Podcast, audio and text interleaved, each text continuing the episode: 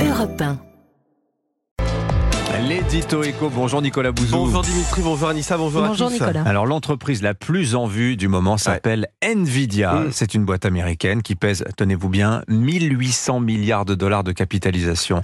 Bon, que fait Nvidia, Nicolas? C'est une entreprise qui produit des puces, des composants électroniques, alors des puces particulières, hein, celles que l'on retrouve dans les machines qui entraînent les intelligences artificielles génératives comme euh, ChatGPT. Alors ce sont des puces spécialisées, coûteuses. Elle les fait fabriquer Nvidia à Taïwan. Alors on en parle beaucoup parce que sa croissance est incroyablement rapide à cette entreprise. hein. Elle a réalisé 22 milliards de dollars de chiffre d'affaires l'année dernière, 12 milliards de dollars de profit. Euh, la semaine dernière, sa valeur boursière a même dépassé celle d'Amazon et d'Alphabet. Alphabet, c'est la maison mère de, de Google. Avant de redescendre un peu, écoutez, je vais vous dire, j'ai regardé, je pense que dans l'histoire du capitalisme, on n'avait jamais vu une entreprise de cette taille avec une telle rentabilité. Même la croissance d'Apple avait été plus dingue. C'est dingue et hors norme. Bon, est-ce que vous pensez qu'Nvidia c'est une bulle?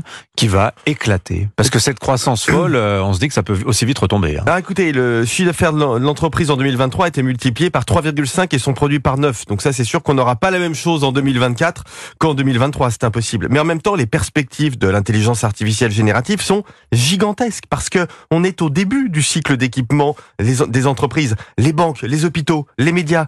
Tout le monde va devoir développer et utiliser des intelligences artificielles pour aider les salariés, pour discuter avec les clients.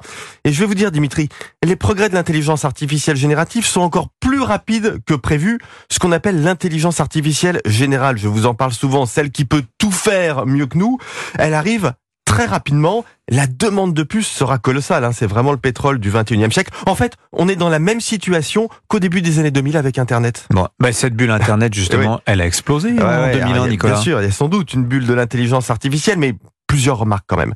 Euh, la croissance de Nvidia accélère très rapidement, mais l'entreprise, elle a 30 ans, elle investit depuis longtemps, elle est solide. hein. Deuxième chose, bah, l'entreprise, euh, Nvidia, fabrique des produits de très haute technologie qui sont très demandés. L'offre de puces reste très inférieure par rapport aux, aux- aux besoins. Et puis, je vais vous dire, même si une bulle éclate, les technologies restent.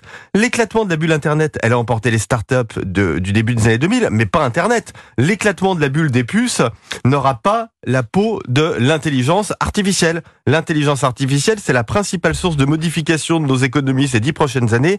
Bulle ou pas bulle, ça, ça changera pas. Signature européen Nicolas Bouzou. Merci beaucoup. Nicolas. 7h23.